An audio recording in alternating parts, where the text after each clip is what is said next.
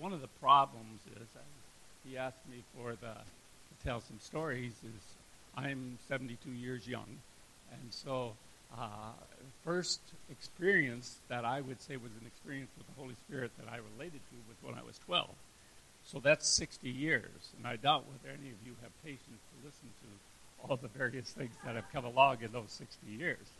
Um, but when I'll go back a little bit with my testimony, and the purpose for me, one reason why usually I don't do a lot of this is because I'm no, I'm not special any more special than you are. In one sense, we're very special before God. That's true, but in another sense, we're just all part of His body, and we're all His body collectively. And so your stories are just as important for you as the ones for me. And so as I pondered this, why would I share different testimonies about me? It would, I, what I would hope would come from this is that you'd say, ah, I see where God has guided me in that way. Or I see how he's guiding me these other ways. Or he's guiding me uniquely. And so that's what I would like to come from this, is that you would hear how the Holy Spirit has or is or will work in your life. So it's not a religion. I speak to some of you younger people, maybe some that haven't really experienced it exactly for yourself. It's Christ in us. It's the excitement of having this Holy Spirit that says, I promise that if you ask me, I will come into your life. So I'll go back to when I was about 12 years old. We were invited, my dad uh, uh, took us to a revival service. We didn't go to church as a family, but we were a Christ like family. We were a good family. And my dad felt to take us to this uh, little Bible church that was having a revival service. And I'm sitting in the back, waiting for the service to end. I had my friend with me, really was not interested in what was going on in the service. Uh, and so I was just waiting for it to end. And as they had the closing prayer, they invited people to come forward. And I began to feel such a stirring in me uh, to come forward. I didn't want to come forward. Uh, but the, it was so strong within me that I finally got up and went forward. And uh, they said some things over me about accepting the Lord, and I was kind of embarrassed for being up there.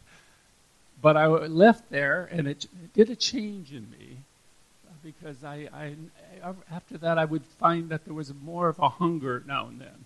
I verbalized accepting the Lord then. Only God knows whether that was when I accepted the Lord or not, but I, I had such a a pulling forward. And looking back, like I say, I believe that was the Holy Spirit was calling Nels, you come, you come to me. So years later, I was in college, and a ministry called Campus Crusade for Christ, and the leader uh, asked me, why aren't you a Christian?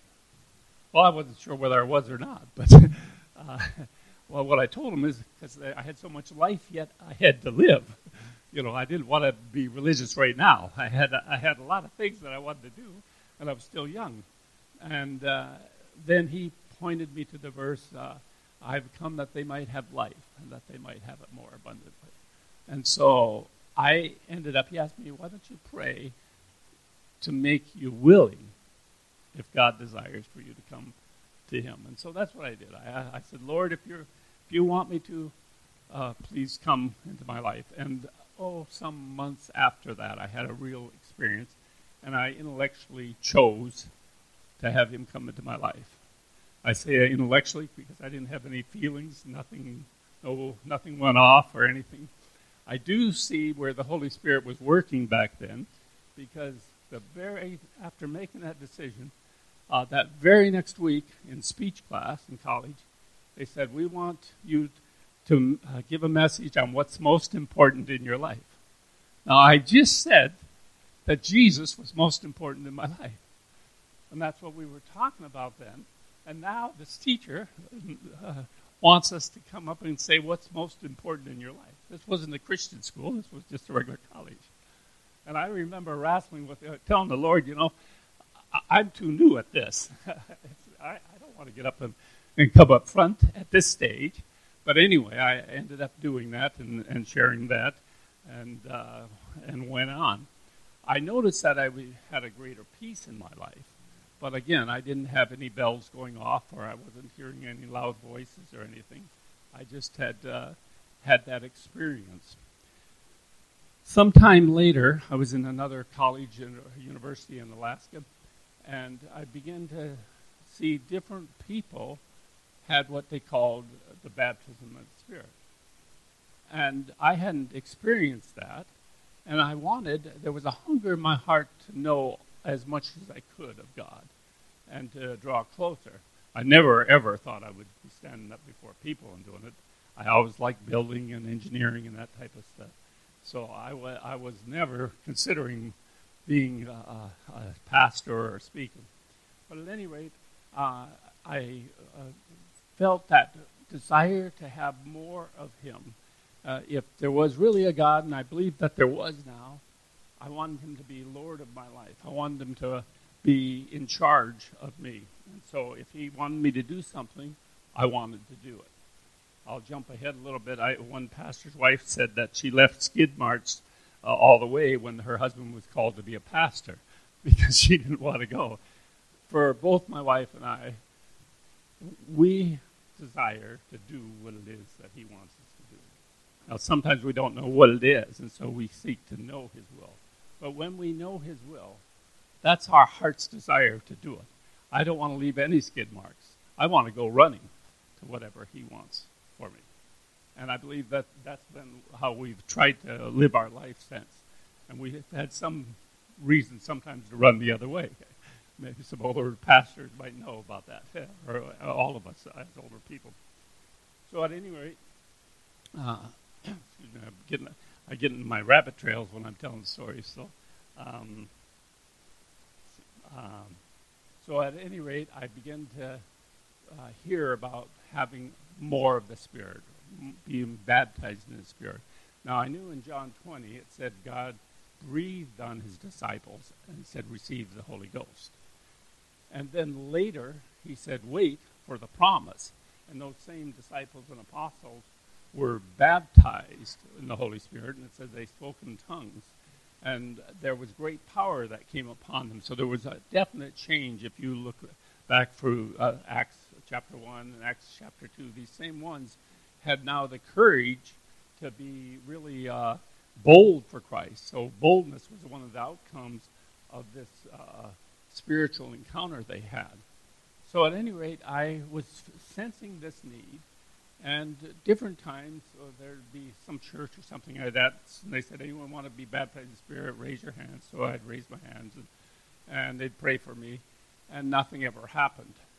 I was a little offended because during that same time, my sister, who lived in a, quite a distant city, told my mom that she said she was uh, just praying and singing songs to the Lord, and she said she started singing in another language, and she didn't know anything about it.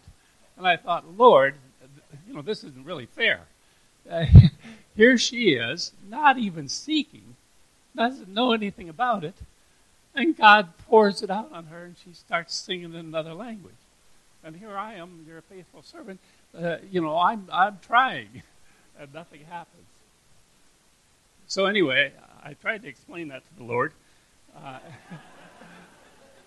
but it finally came to a head where I went up uh, another uh, leader.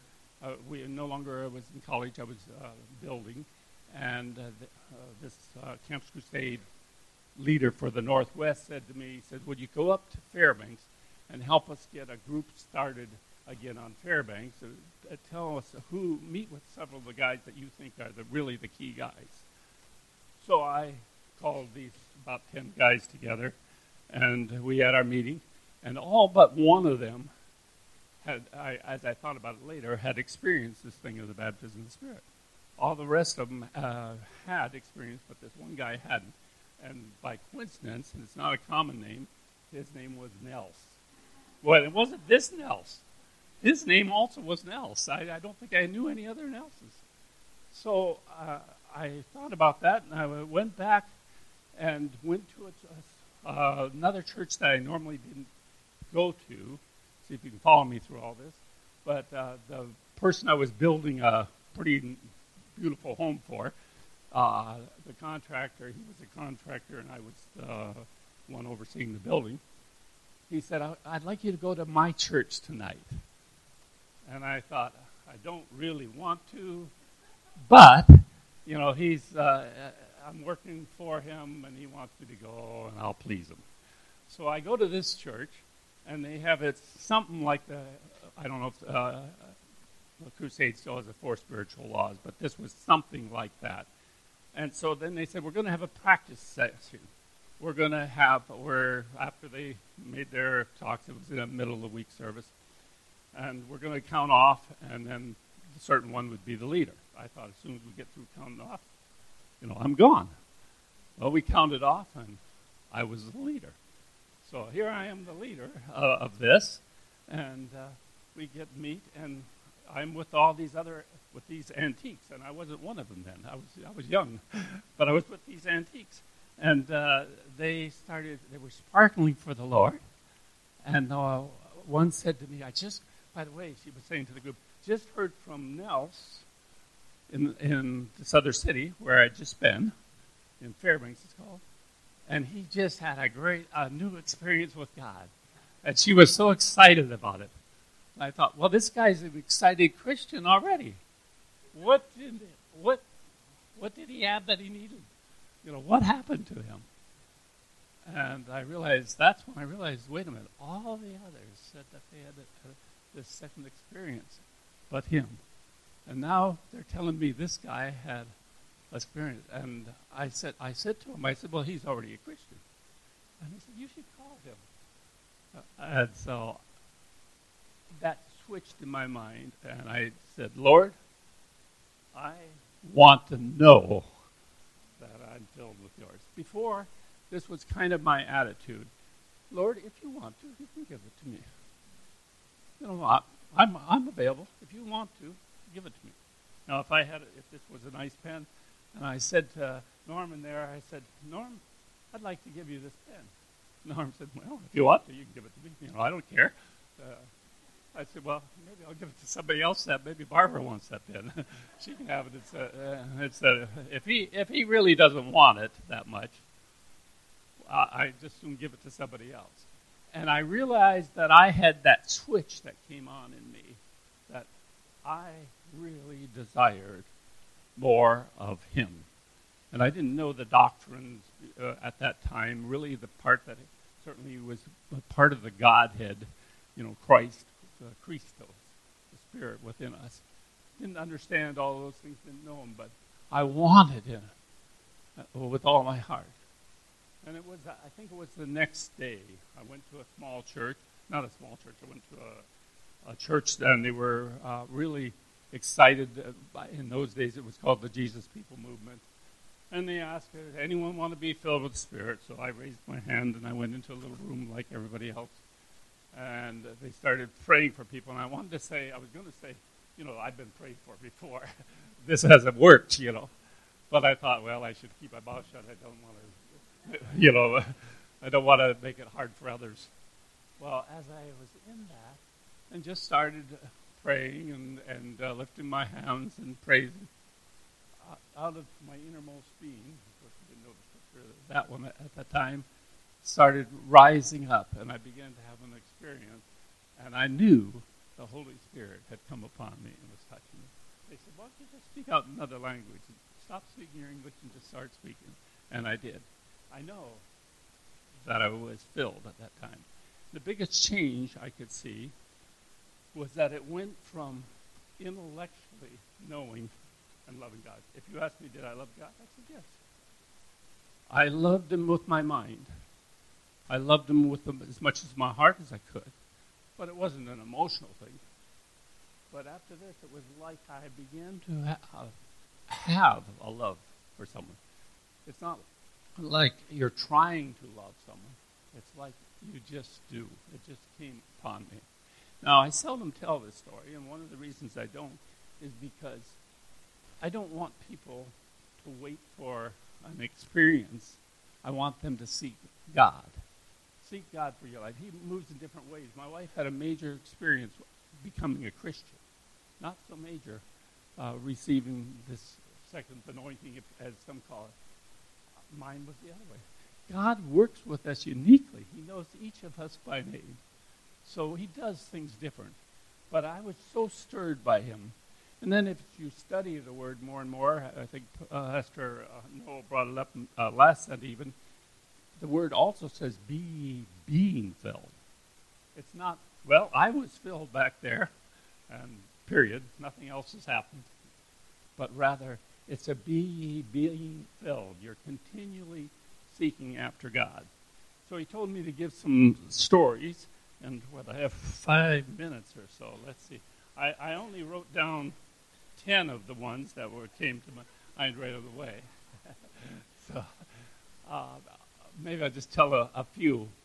First of all, the Holy Spirit is moving. If you've asked Christ into your life, Christ has come, which is the Holy Spirit. You have the Holy Spirit if you've asked Him into your life. But there's a filling, there's a more, and if you haven't experienced more, sometimes it's you're not watching for it. You know, He exhorts, He encourages, He warns.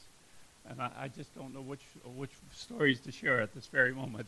I'll share just a simple one. First, I can really remember. Um, I, I was in the front of a church. They asked, the church was packed out, and they asked uh, for uh, some of us to come up front because it would make more room for other people, probably a couple thousand people. So I'm up front here, and they said, uh, if anyone hasn't ever met Jesus, come forward. And so, and, and, then we were supposed to be praying for them up front. So one man was coming down, and I thought, well, he's already a Christian. I'd never met him before, never saw him before. And I thought, well, how do you know that, Nels? And so when he got up to me, I said, uh, uh, you know, do you want to accept Christ? And he said, no, I, I, you know, I already have. But he was struggling in another area. And I pondered that. Now, that sounds very simple to you. But the reality was, at first I thought, well, now I must have known that. I don't want to try to be man of God type thing here. You know, I, I must have known that somehow. But there was no way I do it. I knew it because the Holy Spirit told me that. Over the years as a pastor, I've run into that many times. And it, again, I take back the word pastor because it's for all of us that are uh, seeking after God and that the Holy Spirit has come in and guiding. We, we need to be listening. I remember going over to one uh, uh, couple's home. Just felt like I was supposed to go over to their home. I went over to their home, and they said, "Why did you come right now?" And I just felt to come. Well, they were having a pretty hard fight between them, and it was God. Um, another time I can think of where I felt the Lord said to me, "You need to witness to this." He was a carpet layer for me. You need to share with him. And I was going to, but it was the end of the week, and it was about quitting time. I had a lot of other things to do, and I thought, I told the Lord, you know, I often, I, I kind of tell him in case he doesn't understand. I, I like to explain to him at times.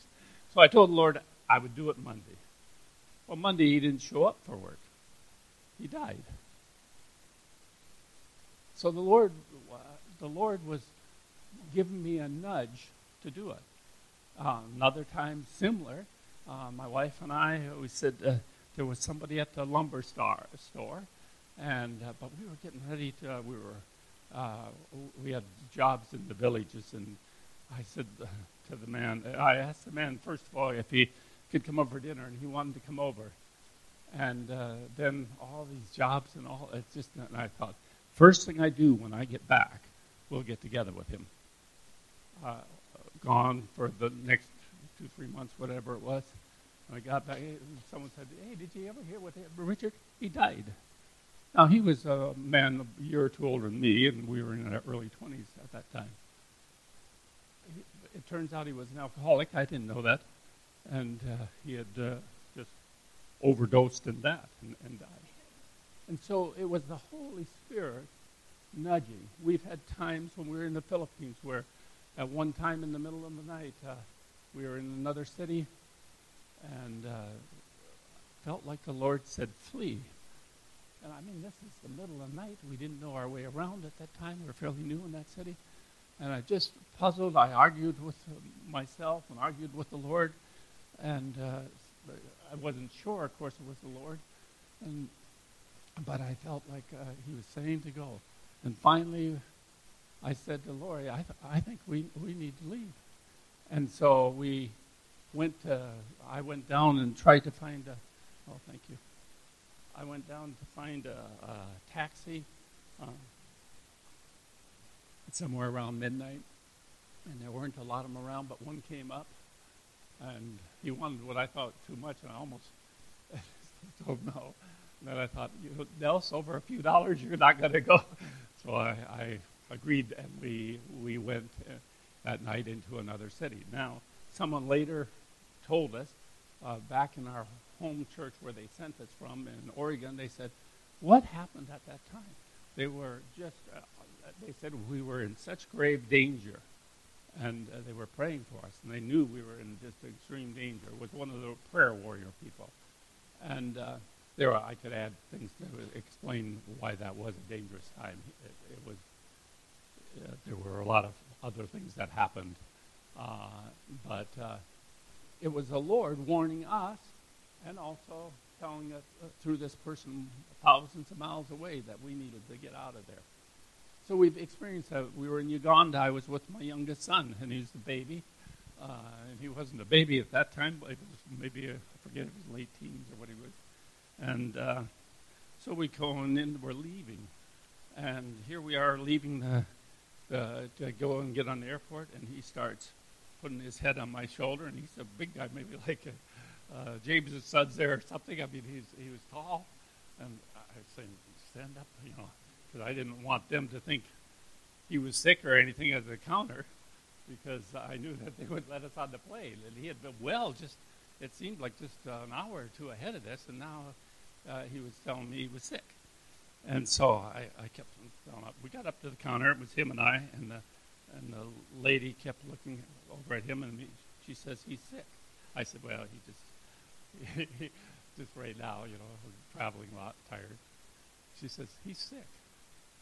And so she put us aside and basically said we couldn't get on the plane. Now, that wasn't uh, what we wanted to hear right at that particular time because we were again getting ready to leave internationally, and so uh, I took him. He, she said, take him, you know, to the bathroom and stuff. I did that, and we did that. And we sat over in another area. Well, someone came back, came over to us, and then talked to us, and he made a switch and agreed that we could go on the plane. So we uh, we left. My sister told me later what happened during that time. She said, uh, and I even get a little touch like We were in a prayer meeting, and we felt really to pray for you. And see, we wouldn't have been able to get on that airplane. Uh, who knows how long we'd had to take, but the Lord touched him. I believe it was the enemy that hit him first. But over and over, we've had these type of experiences. But I believe, if you're an older Christian, you've had those too. And I believe that you will have others. And I just encourage us. See, it is Christ in us, the hope of glory. We're not here this is our religion. Well, my religion is Christianity. Yours is this religion or that religion. No, the difference is life. Christ needs to be alive in us. And sometimes it becomes a religion to us. And, and w- instead of having life, it just is more like a religion of do's and don'ts. It's not that. We need to be listening and hearing from Him daily as we walk through our lives.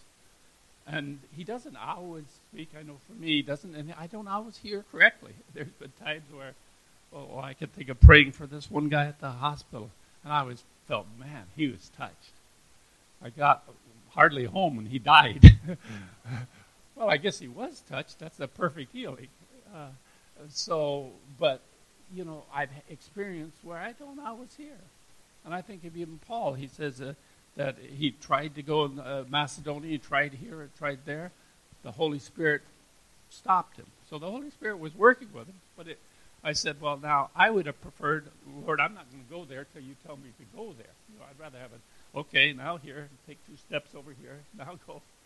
But he doesn't seem to work that way, at least in my life. Sometimes he does. Sometimes he'll make it clear and says, this is where I want you to go. And then it's time to obey and go that way. But other times, it's not so clear.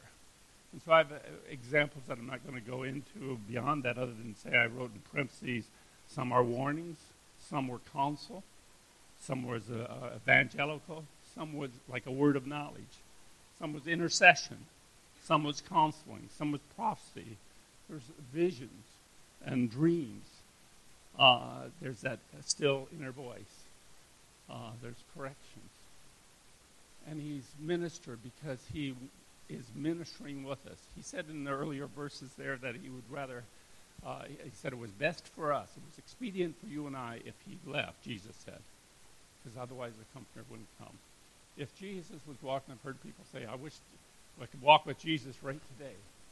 But if Jesus was here and uh, he and I went out the door, he wouldn't be with you. but the Holy Spirit is with all of us, whether we go out the door or whether we're here. So, what I'd like you to take from this is that if you haven't experienced it, really press, ask the Lord to come and continue to, to fill you and to continue to fill you more and more. Ask the Holy Spirit to remind you and, and open your eyes to see what He has done and is doing.